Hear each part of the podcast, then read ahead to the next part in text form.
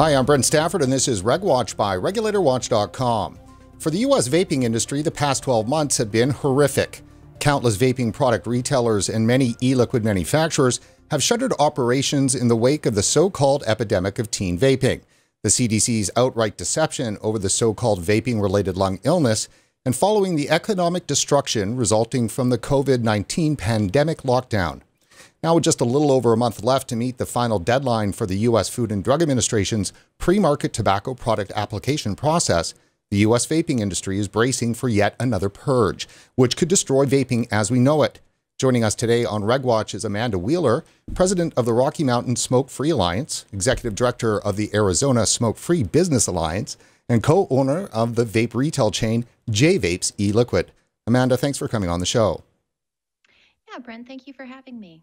So, Amanda, you've been involved with vape advocacy since 2014 at a local and state level, but it's really been in the past year that you've jumped on the national stage. What was it that drove you to take on the FDA? Well, you know, historically, our company gets involved in fights when we see that there's a problem that needs addressing. Um, you know, we were one of the founding members of our state group here in Arizona um, because we saw that that was a need that existed here in our state. Um, you know, about a year and a half ago, we saw a need for us to get active in Colorado, where a newly formed state group was being founded. And so we got involved in that. And you know, last summer when when we saw that there was really some action needed on uh, PMTA reform, we decided to jump into that in a big way, and and we've been um, pretty consistently working on that for the last year. What's the difference between national and local in terms of advocacy? Um, you know, national is a lot more difficult. Um, there's a lot um, more big money at stake. There are a lot of more decision makers involved in setting policy. Um, access is a little harder to get at the national level. So it is a bit more challenging. The bigger the fight, the bigger the challenges. Fair enough. And let's talk a little bit about some of the things that are going on. Uh, tell us about the Save the Vape rally in Washington, D.C. Yeah, so um, the rally is being put on by UVA, the United Vaping Alliance. Um, you know, I'm sure a lot of your viewers are familiar with the previous rally that they had put on last year in regards to saving flavors when there was talk of a national flavor ban. Uh, we saw that rally be very effective then. And so um, UVA's decided to host another rally um, to uh, advocate for PMTA reform. It's very timely. It's September 5th, four days before the PMTA deadline. And so we're all going to show up there in mass to get our message across to everyone in DC at FDA to, to show them, you know, the faces of the people who are impacted by PMTA, uh, kind of how it will impact us, and that there are a lot of people who deeply care about the topic. So let's uh, explain to our viewers exactly what PMTA is, because as you know so well, not a lot of people have even complete information on it or even cursory information on it. They just know of it. Right. Well, it's an extremely massive, complicated topic. Um, and to sort of wrap your brain around all the facets of that is an overwhelming job. But basically, PMTA in a nutshell. Um, Let's see, let's put this in a nutshell. Uh, it's a set of requirements, and documentation, testing that e liquid manufacturers have to provide to FDA to show that our products are appropriate for the protection of public health. Um, it includes um, all sorts of testing for harmful or potentially harmful constituents, um, stability testing, aerosol testing, showing what chemicals are released when um, e liquid is aerosolized uh, clinical trials, animal testing. Uh, there's so much that's involved in it. Basically, um, just all the scientific data that FDA wants to make a determination whether or not a product is allowed to remain on the market. And so the real cru crucial issue here is the fact that e-cigarettes were unregulated and still actually technically are uh, unregulated. They're in the process of becoming regulated. And so in 2016, FDA deemed e-cigarettes to be a tobacco product, i.e., a cigarette. Uh, and so then now they dropped all this guidance last year on us. And this table of contents here, it really shows. I mean, this is a what is a 58 page document? The guidance? Yeah, it's a 56, 58 pages somewhere in that neighborhood. It's it's very in depth. Right, and so the idea here is that they're they're treating e-cigarettes into much the same degree as they would, you know, a brand new tobacco product, in terms of saying, you know, having you prove that there's no detrimental effect on public health, uh, and so dive into the, some of those thorny bits for us. Um, sure. So. Um, the Tobacco Control Act in 2009 is what established this appropriate for the protection of public health standard that we have to demonstrate. And as you were saying, in 2016, when FDA deemed vaping products tobacco products, that um, placed us subject to those PMTA requirements. And so that's how we found ourselves in this situation. Um, but it, it is, it's very complicated. There's a lot that's involved in it. And um, the main problem that small manufacturers have, and the majority of open vapor products are produced by small manufacturers, is the expense that's associated with all of um, that scientific information, um, laboratory testing, conducting clinical trials. Um, that all of those items are, are far too expensive for your average uh, vapor company. And is it really just also to not just about the expense, but is it a misapplication of kind of the regulatory approach here? Because this is a harm reduction product being treated as if it was a cancer killing tobacco product. Uh, correct. I, you know, and, and the thing that I find very ironic about PMTA is that, you know, cigarettes are not having to go through that same process. You know, um, Altria doesn't have to go to the FDA and prove that that Marlboros are, you know, appropriate for the protection of public health because obviously they could never do that. Um, but uh, all vapor products are held to that standard uh, because there were no vapor products, you know, that I'm aware of that were on the market prior to 2007. Um, it's it's any products that that were not on the market prior to 2007 that have to come in and and meet this PMTA pathway. That's right. That's right. That's the thing that bothers me and everybody else, you know, because the grandfathering in of all of the other uh, legacy tobacco products and then the force, you know, new tobacco products, so to speak, or ENDS products, which is electronics nicotine delivery systems, ENDS, uh, to force ENDS products into this, you know, process is just so unfair. You know, absolutely it is. I think there are many different ways that FDA could go about evaluating the safety of vapor products and they've chosen the way that that it places the most burden on on small businesses on the way that's going to be most difficult for small businesses to to comply with. Exactly. So let's jump to uh, some news that was made this week. Uh, this is an article in the Wall Street Journal. Gonna get that right? Come on, bring, give me my computer back here. Thank you. And smoking, cigarette smoking makes comeback during coronavirus pandemic. I'll just jot through a little bit of this, but Marlboro maker Altria says stimulus checks and e-cigarette restrictions are driving sales of traditional cigarettes. Americans are smoking more during the coronavirus pandemic because they are spending less time on travel and entertainment and have more opportunities to light up. They're also switching back to traditional cigarettes from vaping devices in the wake of federal restrictions on e-cigarette flavors. So what's happened here is that the decline that they were expecting to see didn't happen. There's still been some decline because e-cigarettes have been uh, eating the, their lunch for now several years. I mean, this is the first real evidence that shows that all of these, you know, huge hits that vaping has taken from the epidemic of teen vaping to the EVALI, the lung disease, uh, so-called vaping-related lung illness, and then of course the flavor bans that have come in the wake, the relentless bashing by mainstream media and public health, um, demonizing vaping, and then of course the coronavirus and the pandemic. And now we're seeing the real fruits of this result, and that is people are going back to smoking. There's no denying it. Oh yeah, absolutely. You know, and I, I was happy to to see that being covered by mainstream media uh, in the Wall Street Journal because it it is something that I don't think people talk about enough. You know, obviously the folks out there that that are anti-vaping that that push to get all of these anti-vaping laws passed of course they know that's going to be the effect right? But but when we go into these legislative hearings and talk about that you know we're accused of being alarmist or extremist but but we do know um, simply based on logic and reason and now a number of precedents that have been established throughout the country the kind of effect that these regulations have on consumers. And there aren't good options for consumers in the wake of things like flavor bans. You know so of, of course you know the path of least resistance for someone is going to be to go back to smoking.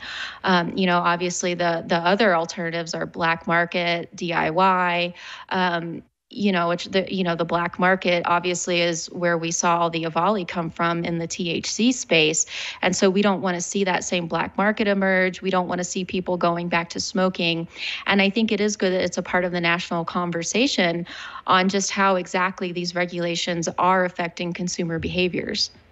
Exactly, and I'll just keep reading a little bit of this here. U.S. e-cigarette unit sales in the second quarter were down 14% from a year earlier adding that vaping's growth may pause over the next two years because the FDA is requiring e cigarette manufacturers to submit all products for agency review by September or otherwise take them off the U.S. market in April. Altria, and how, how to how telling that that's coming from Altria themselves.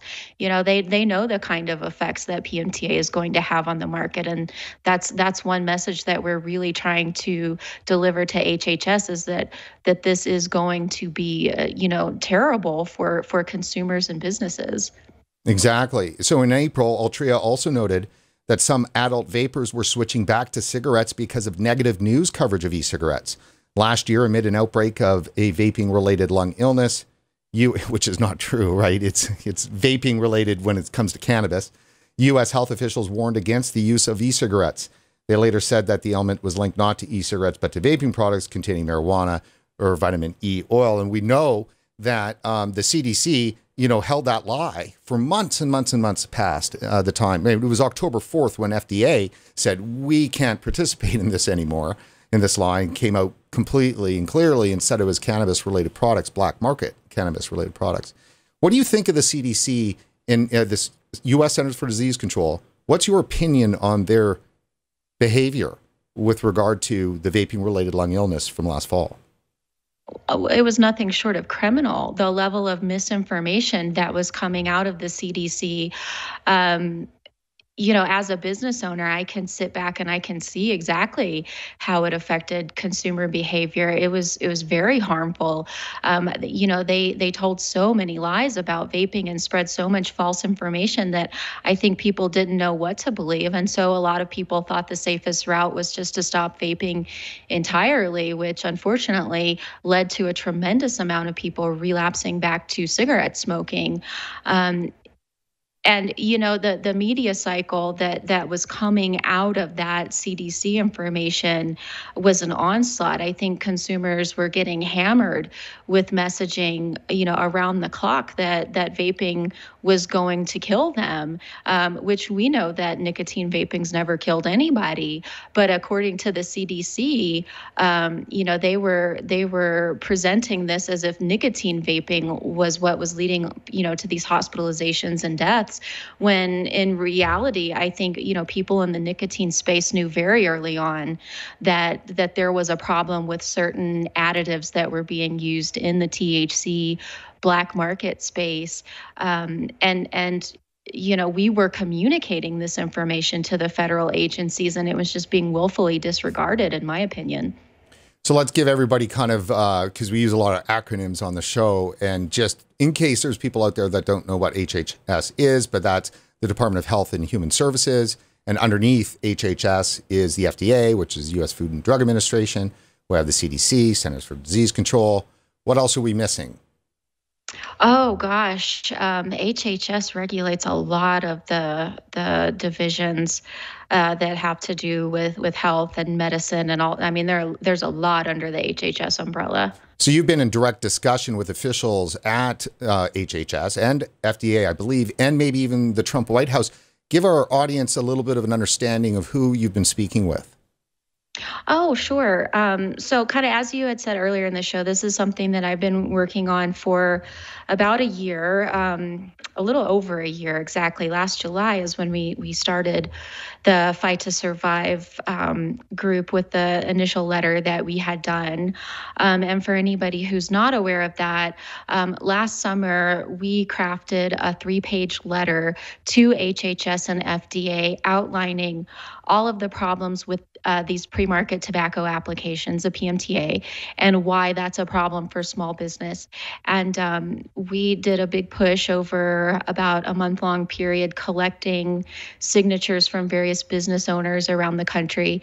And um, when it was all said and done, we had about 1,453 business owners sign on to this letter. Um, we did a lot of things with the letter um, during the um, annual conference that VTA puts on. VTA is one of our national trade associations.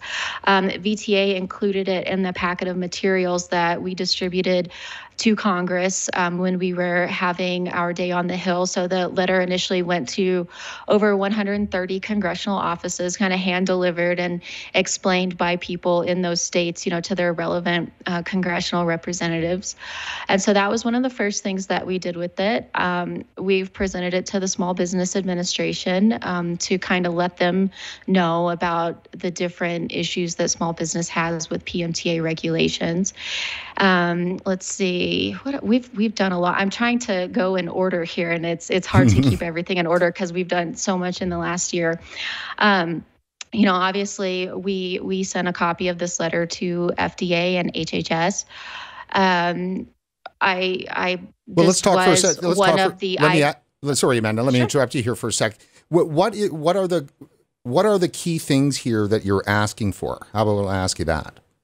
Well, so this initial letter, I mean, we were really laying out the problem. We weren't at the point yet of offering a solution. So what's the problem? Um, what's the problem? So the the problem is that no small business in this entire industry can afford financially to comply with those PMTA testing requirements. I mean, we're talking about on the order of, you know, millions of dollars per SKU. And a small business like mine, we've got 1,700 SKUs that we manufacture. We could not afford one PMTA on our products, much less a PMTA for all 1,700 SKUs that we sell. And so we're outlining the problem of cost.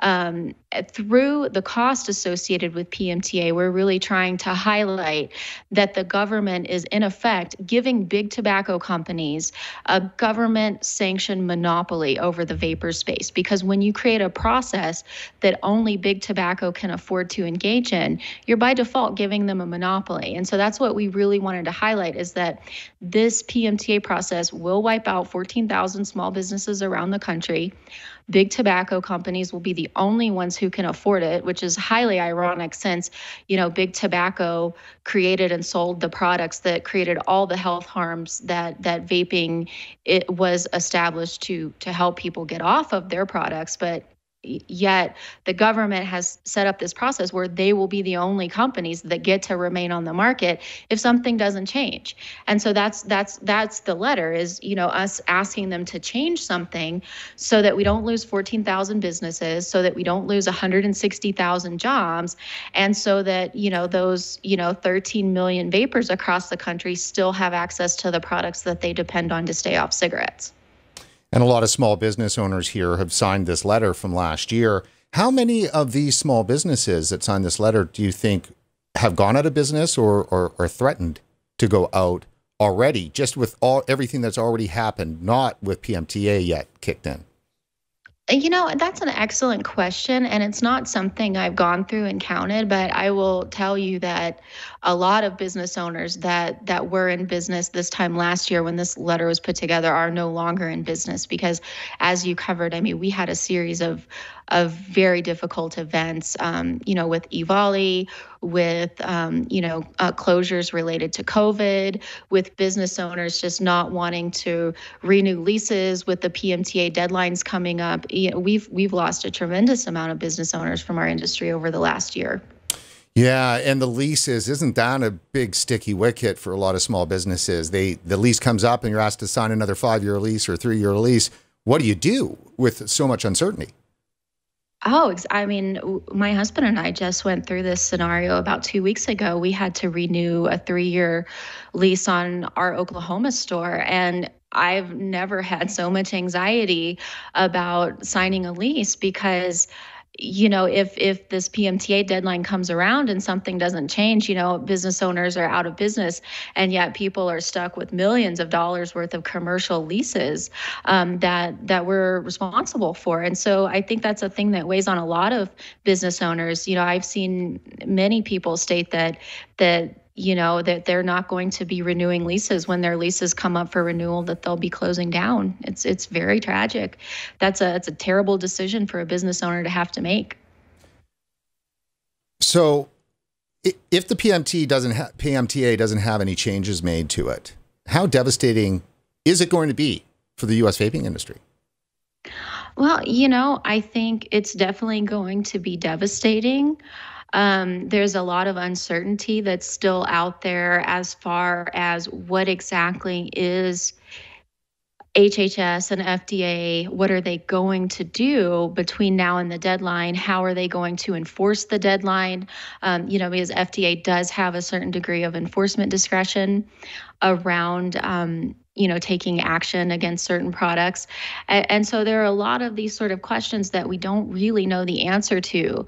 Um, i would say as the guidance is written right now it spells complete destruction. Um, if if they hold companies to these requirements in that 50 plus page guidance that came out last summer um, i don't i don't think there's a small um, business that i know of that can survive that um, you know, because of the work that I do, I talk to a lot of companies about their PMTA process. I talk to a lot of consultants that help companies with the PMTA process. And I have yet to talk to anyone in the small business vaping sector that is able to financially complete all of the PMTA requirements. You know, companies vary in their ability on how many of the requirements they can complete. There are some that can do more than others, but I haven't spoken to anyone yet that can get all the way there to the point of completing clinical trials and all of that sort of thing.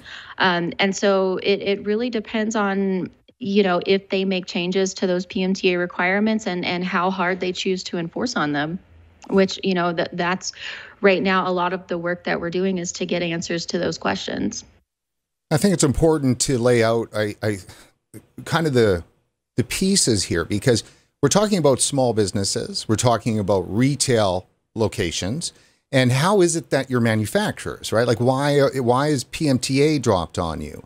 And I think it's important that we talk a little bit about the fact that many uh, shops, you know, make a good portion of their income off of an in-house juice, right? An in-house line. So you're actually manufacturing e-juice. So you, you could be Juul or you could be you. Either way, right. they're applying the exact same, uh, well, the exact same restrictions, or what's or what's the right word? Um, well, they're making you follow the exact same regulations to prove your product is efficacy and is safe and so forth. So, whereas a Juul or another big company can afford the millions of dollars to do that, you can't, and thus you would lose, you know, a key part of your revenue. So that's one. Right. The other, the other one is is that whatever is left over after the PMTA process uh, goes through, it could leave such a lack of diversity of products that you know local you know vape stores wouldn't even have enough enough product to sell. So fill us in on both of those aspects. Uh, sure. So the first piece that you touched on, it, it kind of reminded me of something that I think is a very good point that that I often discuss when I'm having meetings with various officials. Is that you know, to hold a company my size um, to the same standard that Juul is held to is kind of absurd. And and we see in a lot of different um, industries and sectors where there are differing regulations depending on the size of the business. I think banking is a very good example. Um, you know there is a set of regulations that the big major banks follow. And then there's a different set of regulations that are for you know like credit unions you know local banks that sort of thing. And so it's not unheard of what we're asking for. I think i think when it comes to other sectors the the government is very good at differentiating between big and small. Um, and in a roundabout way, we saw them differentiate between big and small when they did their flavor ban guidance that came out in early February. Um, and so, so that is an issue that it, it is kind of ridiculous for someone who manufactures for their own, you know, small uh, vape shop to be held to the same standard as, you know, a company that's valued in well into the billions of dollars. I, th- I think is extremely unjust. Um, so that's that's kind of one issue is that it's it's our request is justified and there are other sectors that we can look to where the government does create different regulations for different size businesses. And those what you're asking for is a streamlined PMTA pathway. Explain that Sure. Um, and so that's kind of a, a, a big topic. And, and I, I want to be cognizant of, of being viewer friendly in explaining that. Um, so as I said earlier, the PMTA requirement, the appropriate for public health, appropriate for the protection of public health standard, was established in that Tobacco Control Act, and then we were later added into that in the deeming regulations. Well, there were certain things that were laid out in statute in the Tobacco Control Act that had to be a part of a PMTA. There were other things that were added in by FDA um, that are not statutory requirements that exist anywhere outside of FDA's, you know, guidance documents and their rulemaking process that they that they go through. Um, and so, with the statutory PMTA requirements, those could only be overturned with a literal act of Congress, since they were established by Congress. FDA doesn't have the power to do away with those. But there is a lot that FDA added above and beyond those statutory requirements. And our proposal for a streamlined PMTA um, really involves uh, two main requests number one, we're asking that they take a lot of those requirements out and um, simply leave it to the statutory requirements, the things that that we have to do. But as far as all of the other requirements that FDA added into it, they do have the ability to alter and change those things. And so that is what we're asking them to do as to to kind of strip it down to the statutory requirements and to give us extra time to do some of the testing pieces. You know, in what you're showing on your screen right now is the proposal that we've been presenting in DC. Um, and if you kind of scroll through this, you see there's a section where we outline um, certain documents that we are able to turn in by the deadline. And then there's a final section that deals with those statutory requirements that we're asking for up to two years to turn those in. And there's a few reasons for that. Number one, it has to do with expense. Number two, um, you know, with COVID and everything that's going on in the world right now, um, you know, laboratories are very busy. Supplies um, are stretched pretty thin. There's a bit of a wait to get in with some labs. That's really not a new problem. That's been going on for a while, but it's only been complicated by COVID. And so, you know, we're requesting additional time to to do some of the testing requirements. But a big a big part of this is that we could have a hundred years and i don't think most of us would be able to contemplate things like animal you know animal testing and human clinical trials. And so a lot of that is is just stuff that we're asking to do away with entirely. And it's not like the industry you know hasn't been engaged in this process. This deadline has been moved around you know endlessly. It was it was at one point back 2016 and then in 20 i'm not sure exactly it's been so long now but it did it was commissioner scott gottlieb at the time then commissioner who bumped it out to 2022 and then it right. was drastically moved as a result of a of a court case last year uh, where the ngos uh, the body part groups and that kind of stuff sued fda and they won and uh, right. and then in a weird in a weird situation, the judge asked for asked FDA to recommend amount of time period that they would need in order to affect uh, a, a, earlier PMTA deadline, and FDA came back and just said ten months. And like right. so, they, they offered it. It wasn't like the judge said said it and then they agreed to it. FDA just offered it, which meant it would have been May, and then it got moved because of coronavirus. But we're already well past that May deadline. It could have happened then. And so, mm-hmm. you know, there there's been not very good guidance out. There's been actually most people say the guidance has been crap. It's been very horrible. I keep hearing mm-hmm. that all the time. I can't judge because I'm not an expert regulatory lawyer, but I keep hearing that the, it's been insufficient, not quite enough. FDA's all kept saying that, well, you know, you know, call us and we can help you, and the lines of communication are open. Yet I don't know anybody except for the big guys that have managed to get anything through or get any satisfaction with the FDA. Have you right. experienced any satisfaction with the FDA?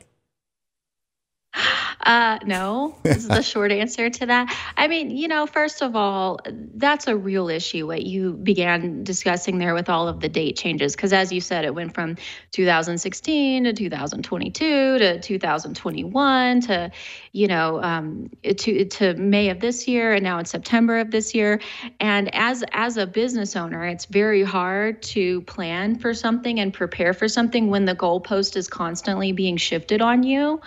And um, the the guidance that the entire industry was waiting on didn't even come out until June of last year, and it was directly in response to that court case. Had it been had it not been for that court case, you know, Lord knows when we would have actually gotten that guidance. Um, but even that being said, you're right. There there is a lot of there are a lot of issues with the guidance as it stands.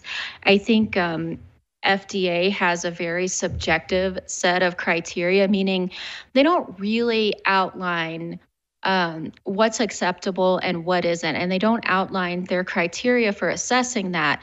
And so, you know, it, creates a situation where, you know, company A and company B could turn in the exact same PMTA, but company A gets approved and company B gets denied because there there is no set of objective criteria that exists anywhere to define what constitutes something as appropriate for the protection of public health. And that's that's part of the problem that manufacturers face is that we don't actually I'm going to try to think of how to explain this. Think, take the HPHC testing, for example. That's the harmful or potentially harmful constituents. In the guidance, they outline about um, 30 or so chemicals that they want us to do HPHC testing for. That, first of all, that list has changed. Um, multiple times that that that list that exists in that guidance from June of last year is different from previous lists that have come out. And so, you know, that's another example of the goalpost constantly moving. But there's no there's nothing outlined anywhere that assesses what level of HPHCs are acceptable in a product, right? And so if a business owner knew that kind of objective criteria, they could run some preliminary testing on a product and know if it's even feasible to get into the millions and millions of dollars worth of additional testing on that product. And so it makes it hard to even even make decisions about what products you're going to run a PMTA on and what products you might not want to invest that kind of money in just because that there there are no objective criteria set forth anywhere in any guidance. Well, from what I understand, though, it's very easy to find one of these big highfalutin labs to help you out, isn't it? Oh, oh yeah. I mean, if you've got millions and millions of dollars, there are labs out there that will line up to take your money. um, but you know, and that's another thing. I mean, there is a certain level of accreditation that labs have to meet to do this PMTA work, and the the labs that have that type of accreditation are the ones that typically do work for big tobacco, big pharmaceutical, giant corporations, and they have price tags to match. You know, and for for small businesses to find laboratories that are affordable and also meet the accreditation requirements set forth by FDA is a very difficult task. And you've talked to labs obviously over the last year. I mean, are are there actually available labs? Um, there are labs, you know, most of them have a very long waiting list. Um, they're very expensive. I mean, I've I've gotten multiple quotes from different labs, and they're all up in the multi millions of dollars worth. You know, um, and and so it's just it's not something that that we can even contemplate with the kind of price tags associated with it. Right, right. So let's jump in then to some stuff that we have from FDA because they do speak on this. Now that Scott Gottlieb is gone, there's a lot less discussion. That man uh, liked to talk about vaping and still talks about vaping quite a bit. I'm not too certain where I sit yet on it. It was really hinky when he left the FDA and he was still speaking so strongly about e-cigarettes one way or the other. It felt like he was a market mm-hmm. mover, and it just felt inappropriate that you know an FDA commissioner, former FDA commissioner, could have you know would have that kind of presence publicly to affect the market. But nevertheless, um, we have a, a bit of audio here from Alex Azar, who's the secretary of the of HHS, and he had responded to a vape shop owner who is in the Ohio Vapor Trade Association. So James Jarvis, actually a RegWatch supporter. Hi, James. And he had suggested uh, a question to host Scott Sands and recorded it. And so let's have a listen. So this is a question to what's the radio station? I'm trying to find that here. Can actually say. Ah, there it is. Uh, WSPD News Radio 1370 in Toledo, Ohio.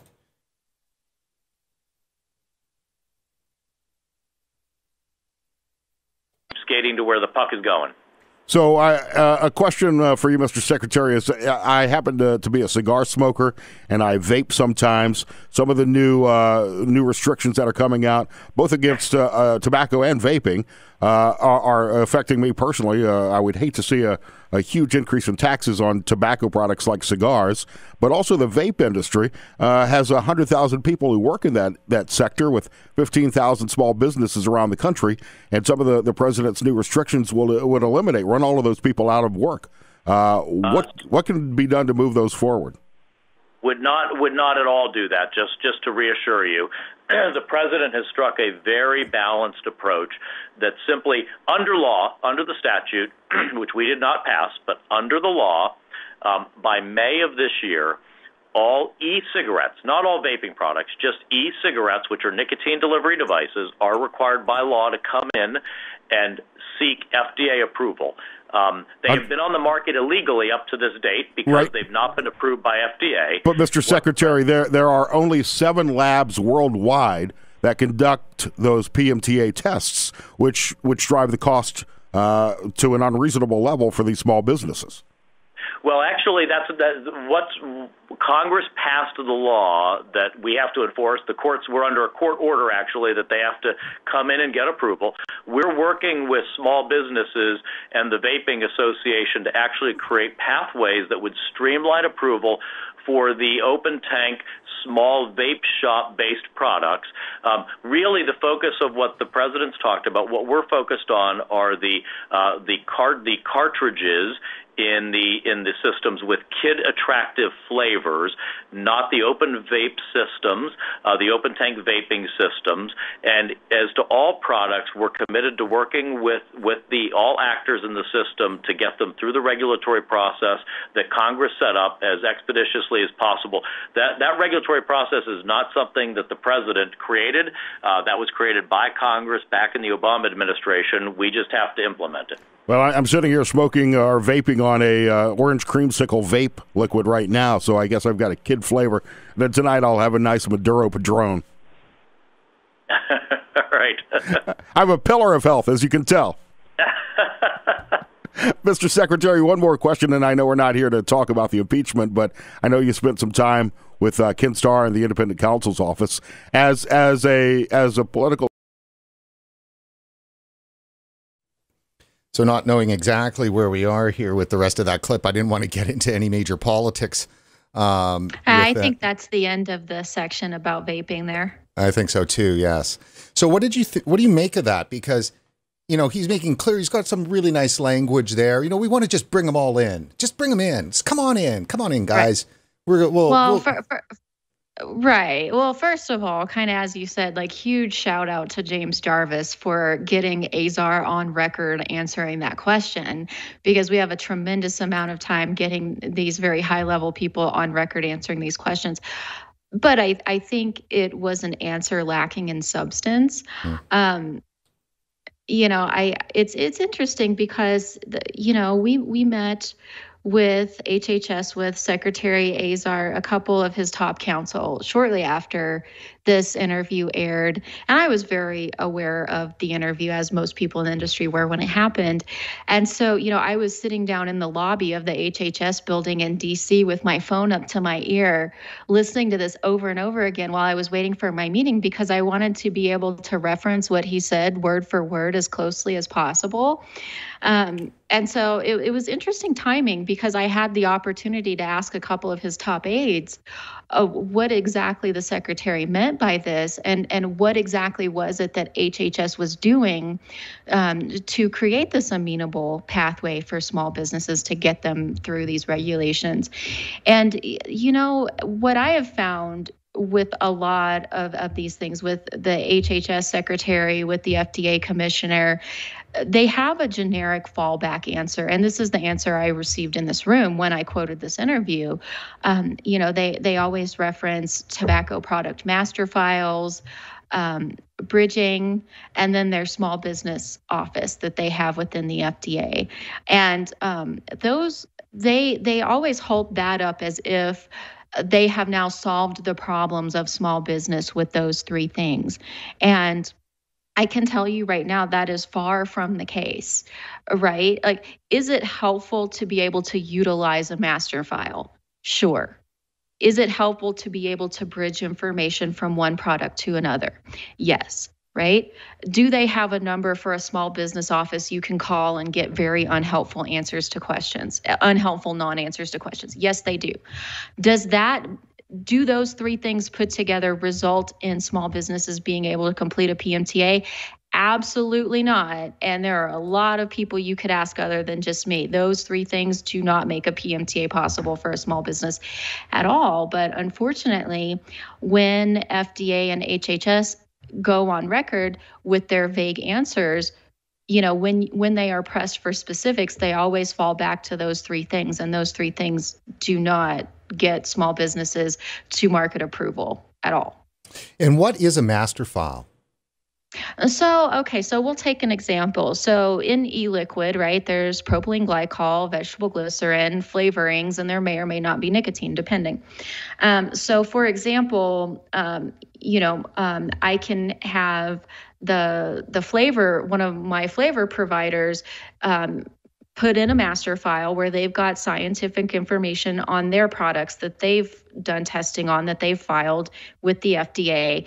And then those suppliers can give me a letter of authorization to reference their master file in my PMTA, right? So I can go and, for example, um, I'll just throw out uh, I don't know if I can name specific companies on here, but let's just say Flavor Company A has a master file done right? I use that flavor provider in my product. So they give me a letter of authorization, right? I put that in my PMTA. I reference their master file, but I still have to do all of my own testing on the finished product that that flavor goes into. So that that master file might give me some good information, you know, to cite in my PMTA, but it doesn't it doesn't lessen any requirements on me in testing that finished product that I've used that component in. Does that make sense? Yes, it does. Yes, and okay. that the idea is that that you can streamline it, I guess, through that process. Explain the bridging. Um, so uh, bridging is kind of a complicated topic. So um, if and it's it's used in a couple of, of different ways. And, and and I've talked to a few different people trying to get a better understanding of this but um, one one way that the topic is used is like say I have a product that I make um, in a range of zero to 18 milligrams of nicotine. It's the same product, there's just different nicotine levels. Um, I could test my lowest nicotine level and my highest nicotine level and try to bridge that data to all of the other levels, right? Or I could take a study that exists on a different product that I don't manufacture and and do a bridging study to say that the data that applies to that product also applies to mine, right? But you see the problem there. I have to do a bridging study cost money, right? right? Like a bridging studies, uh, that's not just something that me, Joe Blow, vape owner can do. I have to go hire consultants to do a bridging study, very expensive. And so those things don't really reduce the burden that is on a small business to a substantial degree. You, you know, yes, those things are helpful, but they don't dramatically change the playing field at all. Sure. So uh, they make a lot of statements, and and you're exactly right in terms of you know kind of non-answer answers. Let's jump over to now the current FDA commissioner, and he spoke on July 17th. And Stephen Hahn, Dr. Stephen Hahn, Stephen Hahn, is he a doctor? He must be a doctor. They wouldn't hire somebody that's not a doctor, of course. He course. is. I think his background's in oncology. Ah, all right, fair enough. So let's. I just with Twitter is going to play here. So let me just make sure we get our audio fine and then started properly. So just give me one second. manufacture tobacco products is we have heard from small businesses that manufacture tobacco products and vape shops and we're committed to helping them and all small businesses understand and comply with tobacco laws and regulations. We recognize that small tobacco product manufacturers and retailers sometimes have fewer resources and face different challenges than larger businesses. So we will provide small businesses with support to lessen their burden. On the topic of pre market tobacco applications, or PMTAs, we've taken several steps to help small businesses with the filing processes, such as offering meetings and holding webinars. Furthermore, FDA published guidance last summer on submitting those PMTAs for electronic cigarette products, including e cigarettes and similar vaping devices, to help these manufacturers navigate the pathway to market. The final guidance highlights several potential cost saving recommendations to reduce research burdens on the industry and increase efficiency of PMTA preparation and submissions.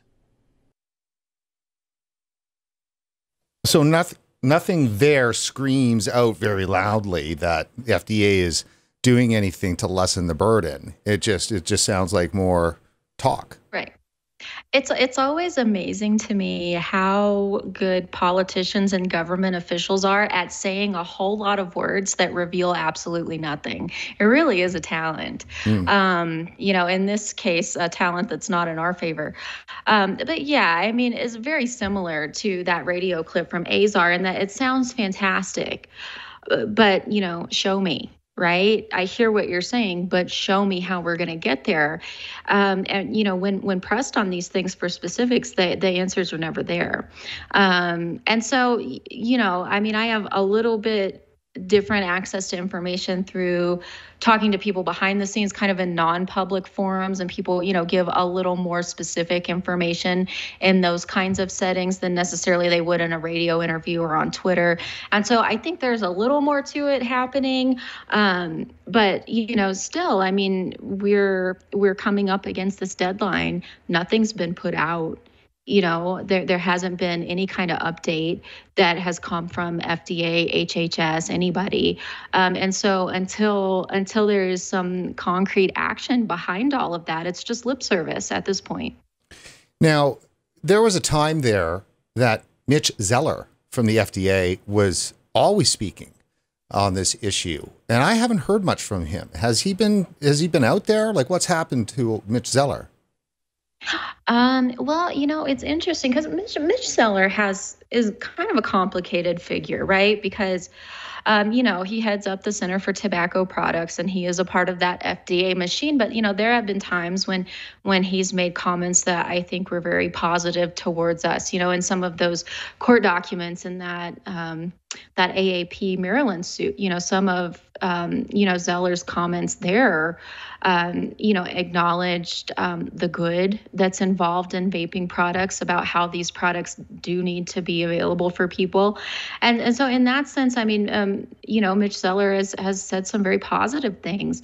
But yeah, when it comes to PMTA, I mean, I have I got a letter from Mitch Zeller referencing master files and bridging and their small business office. So, you know, they've got they've got a solid talking point going around that circulates about that because they always give the same three things as an answer, you know, and Zeller is on that train as well with those generic answers.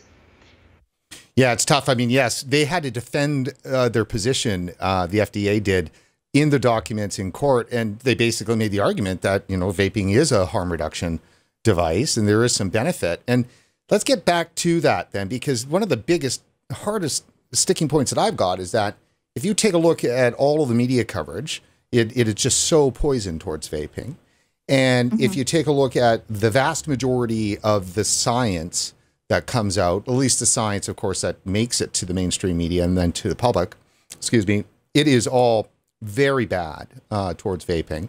It's junk science or it's suspect science and so forth. So if if the science can't even show that there's a benefit for vaping, or the science that does is disregarded, how do they expect thousands and thousands of vape retailers who happen to make a vaping product, you know, an e-juice, to be able to prove that there's a public health benefit to that to that product when when the whole issue is not even sorted out at the highest levels of public health?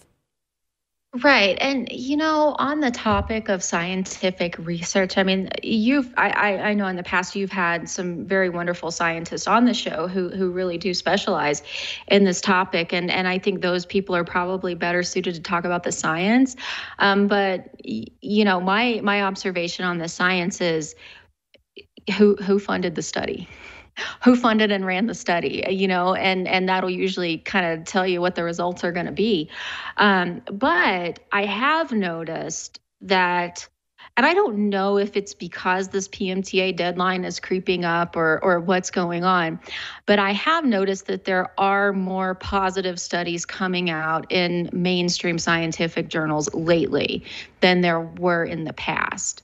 Um, I know there was a recent one um, from JAMA that showed that uh, vaping was 2.3 times more effective than um, at that flavor. I'm sorry, flavored vaping was 2.3 times more effective than non-flavored vaping for smoking cessation, and and that was in a very mainstream scientific journal. There have been a, a like a lot a lot of pretty positive studies coming out lately.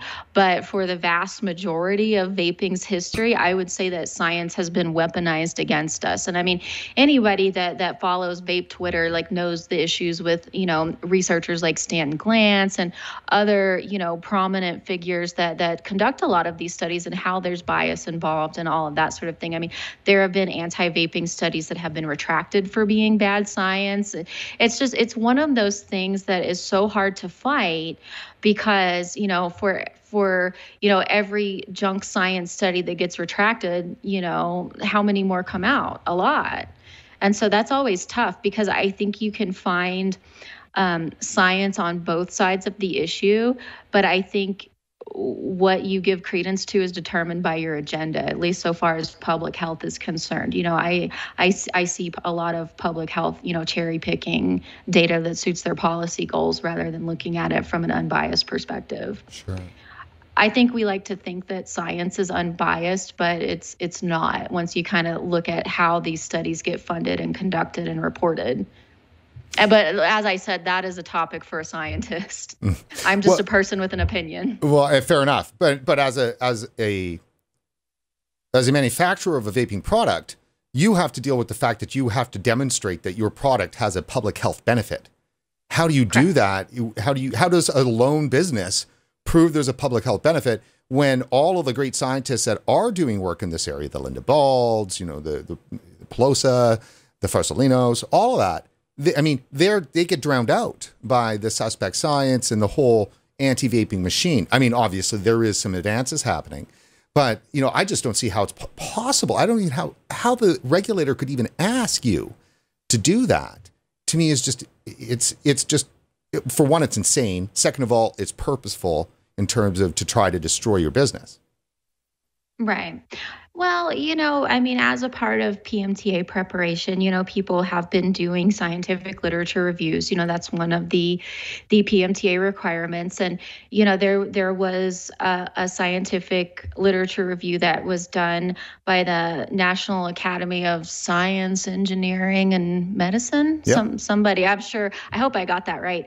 Uh, I'm sure your viewers are familiar with what I'm talking about. This was a big comprehensive literature review that was that was put out on behalf of the government. And I know a lot of people are working with that as their starting point. Um, and then, you know, trying to bring on board all of the literature that's been published since that review was done and, and using that as a basis for that. I know there are companies that have commissioned their own literature reviews from different scientific consultants. And so everybody is kind of going about that in the best way that they can. You know, because certainly, you know, one thing with the PMTA is you can't present biased information, right? And so, you know, finding a good unbiased uh, review of the science is, is very important. Allow me to say, Amanda, that uh, you've honed your answering skills there too, as well. How is that? No, just a little, just a little. I'm trying. I'm trying to get you to slam this whole public health, you know, benefit area, and, and I'm not not having a good, you know, not getting to nail you down on that. But that's okay. That's yeah, okay. I, I, you know, you know, I think maybe I've been hanging around these politicians too long because I try to give um, non-divisive answers to things usually. Us. That's exactly it. So you're learning to you're learning their speak. Uh, so fair enough. Like so. On that note, let me directly White House people. Have you spoken with anybody at the Trump administration at the White House level? Yeah, um, I have a, a few times. Um, you know, we first started meeting with them. Lost an AirPod.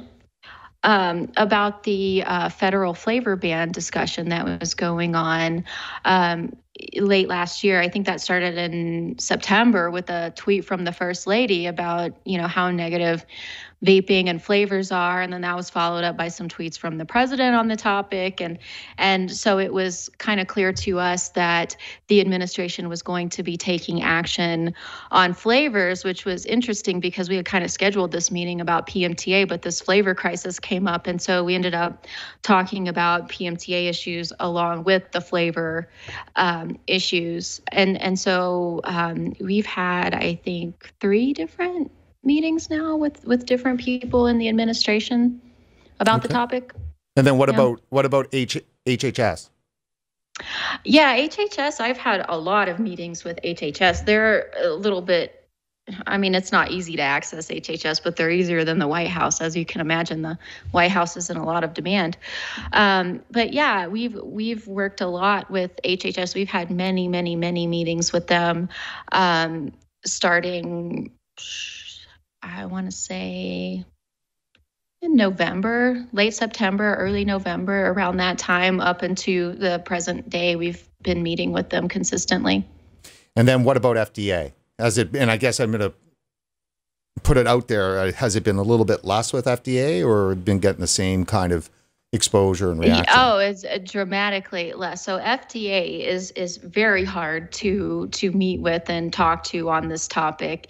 Um, you know, if you're a specific company and you're meeting with them to talk specifically about your specific PMTA, you know that's a different thing. But as far as meeting with them to kind of globally talk about the policy of PMTA, um, it's not something that they're interested in. And you know, I had um, very, very powerful people in the government um, uh, trying to arrange for this meeting with FDA, and they they simply refuse. Um, you know, a part of it. I mean, this is the subject of of litigation. It's a very controversial topic. You know, FDA really does insulate themselves on this on the PMTA and you know general policy kind of issues.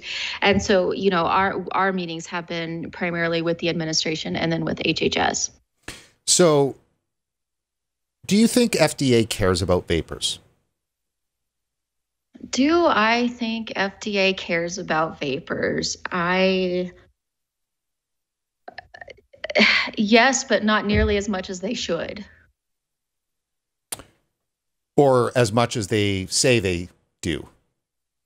Right, I, right. I, and I, I think that um, FDA is used to working with very large companies, right? And that's kind of their comfort zone, right?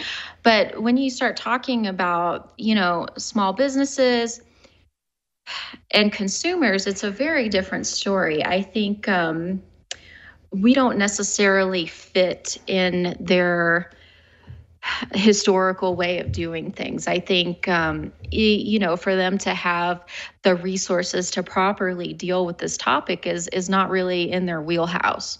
Um, so, do do I think they care about vapers? to a certain degree, but I think it's pretty limited. And that is tragic, isn't it? Because they're the they're the regulator. Like you said, they could affect changes here that could save the industry if they so choose. Right. Absolutely. You know, because um, FDA, they know the science, they know the studies that exist. They, they you know, they have all of that information. Um, you know, we know the statements that they've made about vaping in certain court documents. You know, they know the value that our products have. They know the potential that our products have, and they see what we've done already. Um, but just so far as making that fit into their mode of operation, I don't, I don't think they have a, a the infrastructure for that to be very honest. You know i mean all i mean they are going to get a tremendous amount of applications from small business. They won't be complete according to that june guidance but there are a lot of people that are filing. And i wonder if fda even has the capacity to review those applications properly because i don't believe they have the manpower to do it. Now do you think that in the end uh, the plan here is to really try to close down 14,000 vape shops and put 150,000 people out of work. Like, is that what we're going to see happen? Well, it's an open question of what we're going to see happen, right? And can I have a little bit of latitude for a long answer here? Sure, take it. Okay. Um, so we know very well that FDA has over and over again referred to their enforcement discretion. And they even included in their document that came out in February regarding the the flavor ban in pods, um, this list of enforcement priorities, and they talk about this all the time.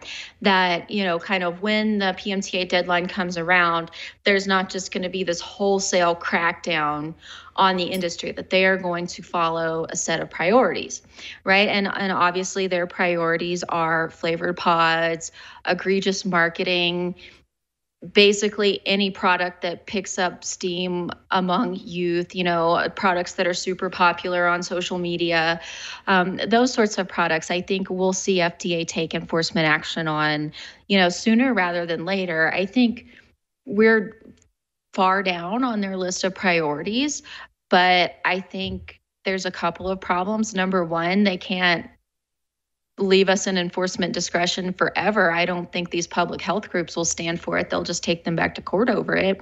And number two, we have this problem where, you know, when the the the the feds don't take action, um, state and local authorities are more than happy to step in and take that action for them. And so, in my personal opinion, it's very very important important that we find a way to move out of the space of enforcement discretion because I think enforcement discretion is a situation that's temporary at best. Um, because you know what if there's a new administration next year? Are they going to feel the same way about those enforcement priorities as the current administration feels about it? Probably not. Um, you know, I certainly know that a lot of states look and see what the feds are going to do about vaping, and then they decide what they're going to do based on lack of action at the federal level.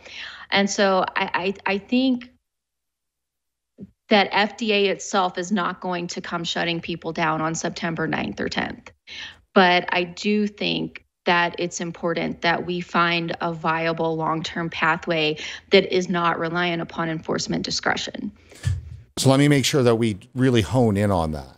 So you believe the the vast majority of businesses probably are going to be able to stay open and the feds aren't going to be coming to shut them down. But then they're going to be they're, the gray area in which they're operating becomes much darker once September Correct. 9th rolls around. Correct, because at that point there's a priority list. We're on the priority list. We're just way down there, right? And so, you know, they'll come knocking eventually. And we all know that FDA historically is is not the best at enforcement, right? They take a very long time to take enforcement action. It's very selective when they do it. There are not always um, strong penalties associated with FDA enforcement action in the past. Um, but at the same time, business owners don't want to exist in a gray market right? No, we, no. we want we want to exist in a legitimate legal space where we can openly do business. Um, you know it's it's not we don't want to exist on like a wink and a nod from fda of oh we'll leave you alone till we get around to you. That's that's no way to operate a business. It's it's not it's an untenable situation. Now in the states it's been a while since i've asked this question so forgive me uh, for not knowing it. Um, but we certainly asked it in the past. In the U.S., mm-hmm. have have do vape retail shops have the same problems as Canada had in the early days in terms of getting you know credit card services and bank account stuff, um, or is that a okay right now, or is everybody able to get the banking that you need? Um, I my company hasn't had any issues with that. I I do see um, certain people, you know, making social media posts referencing that they're having issues of getting dropped, um, you know, by certain providers that they have. And, you know, insurance, I think, is something that is becoming more difficult for people to find, um, you know, that sort of thing. Merchant accounts, insurance, all of those sorts of things. I, I from watching what's happening on social media, I think people definitely are having more problems, particularly since EVALI and all of that last year, I think that's sort of an ongoing problem. And I would think that if, if this does move into a gray or darker area, September 9th hits and the media blitz of, you know, it's now illegal. You know, I can I can write the language right now, you know, local vape shop, you know, breaking federal FDA, unregulated, blah, blah, blah, blah, blah, you know, picketing. I mean, the, you know, just the kind of the kind of local bullying that, you know, any of these uh, public health groups or even county local county tobacco control you know local city tobacco control groups. I mean they're all, they all get all this money from the msa it you know they've got you know legions of young people that have come out of college and they're public health professionals. And i mean the only thing public health really has is telling people what not to do anymore except for covid but i'm not getting into covid. Um, so you know tobacco control is really the bread and butter of the entire public health business, you know, when it comes to local public health people. The mm-hmm. thousands and thousands of people that earn a living based on nagging people about tobacco. So, I mean, I'd be worried about, you know, picketing, local kind of pressure that happens as soon as September 9th rolls around and vaping is not legal. Oh, correct. I think all of the anti groups are, are going to have a field day with that PMTA deadline. You know, absolutely making sure you know every everyone in local and state government you know gets hammered home with this message of us being on the market illegally. Um, and i and that's why i think that we can't rely on this enforcement discretion thing. It's a ticking time bomb. Yeah i totally agree. So i mean there's there are efforts going on out there uh, other groups and other proposals your pressure that you're putting on. So let's just kind of hope. And it's like you said when we had our uh, when we had our pre-interview on this, which was the purge is already underway, right? right? So it's really you know it's a shot in the dark. Hope for the best. Right, and uh, you you know I think there are reasons to be hopeful. Um, eh, but there's no certainty and so hence the shot in the dark but you know in in all of the communications that i've had with with various people in the federal government um i have a very i have a basis for hope based on a, on a few things that i know right?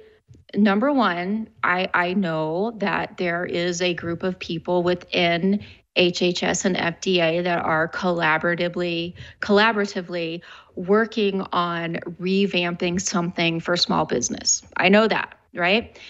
Um, I know that that group is not going to take any one proposal and just sort of rubber stamp it and adopt it, right?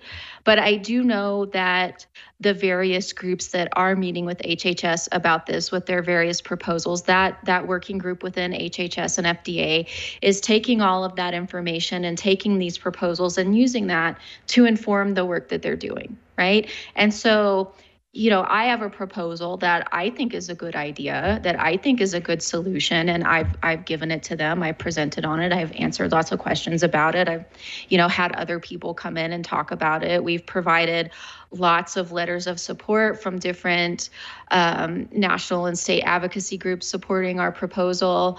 Um, they have a lot of input, but they're not just taking these proposals from industry and enacting them into guidance. That's not how they work, you know. But if they find something valuable, some kind of valuable input in that, they're either, you know, they're taking that into whatever it is that they're crafting.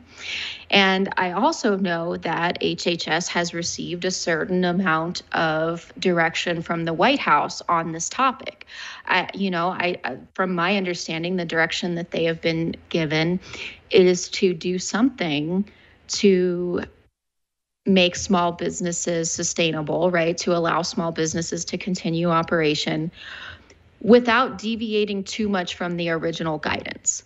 And that part is always a dilemma for me because I don't know how the administration can say, create a path for small business, but don't deviate too much from the original guidance. Because, in my opinion, to make a path that is attainable, it would require some pretty significant deviation from the current guidance. Um, but you know, hopefully somebody over there is very creative and can figure out how to make that amenable, amenable without deviating too far. And I do also know that HHS has stated that there is this period of time following September 9th where um, they may be able to adjust certain things. Um, and, you know, as for specifics on what that means, I don't exactly know.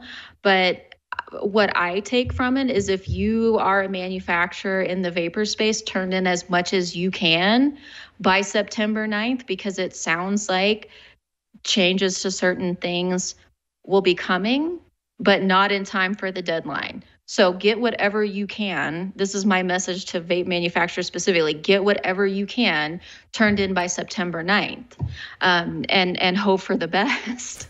you know, take that shot in the dark, turn your stuff in, and really hope for the best because I think. Um, you know, I have pretty decent information that, that, that they are reevaluating things and they're actually going to put something behind it, but I don't know to what degree.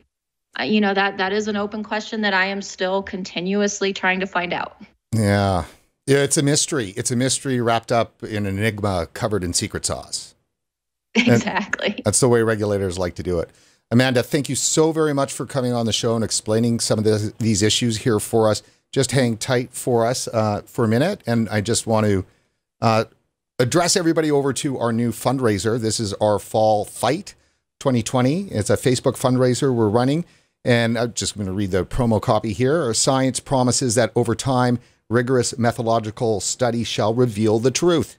Yet the science on vaping is a technology that has grown more distorted and political with each passing year.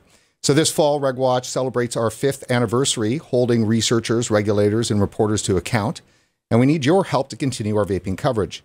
No matter the destruction wreaked by bad science, ideologically possessed public health, and malevolent politicians, the industry will survive. And I think we got a little bit of that from Amanda tonight. We've heard that globally that the that the train has left the station on vaping, and it looks more and more likely that the United States of America is dragging itself so far behind that it's embarrassing and it's going to cost lives. We know that. And so, regardless of what happens through product bans, taxation, industry killing regulation, right? The threat will still be there. The promise of vaping will still be there, and we will still be covering it. Your financial support is crucial to help fund our coverage in the coming months. It's a big ask. I know we're looking for about 10 grand, which is really nothing, but that is what we're, it's a right ask to get us through the US election.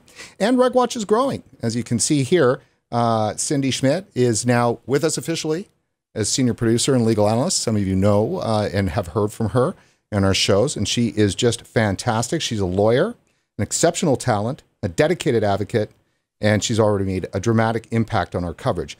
So consider making a financial contribution to RegWatch coverage. You can do that on the Facebook on the Facebook promo, which you'll be seeing that everywhere. Let me just close that so you can see just the standard Facebook. And if you go to our support site, there you can do the all important monthly support and watch our watch it not get there very quick. So there you go. So go to support.regulatorwatch.com and consider making a financial contribution, hopefully monthly, would be fantastic. And if you're an American, your American dollars go so far in Canada. Please, American greenbacks. We love you. and that is it for this edition of RegWatch. Before you head off, please like us on Facebook and don't forget to follow us on Twitter for regulatorwatch.com. And as I find our closing for regulatorwatch.com, I'm Brent Stafford. And thanks to Amanda Wheeler.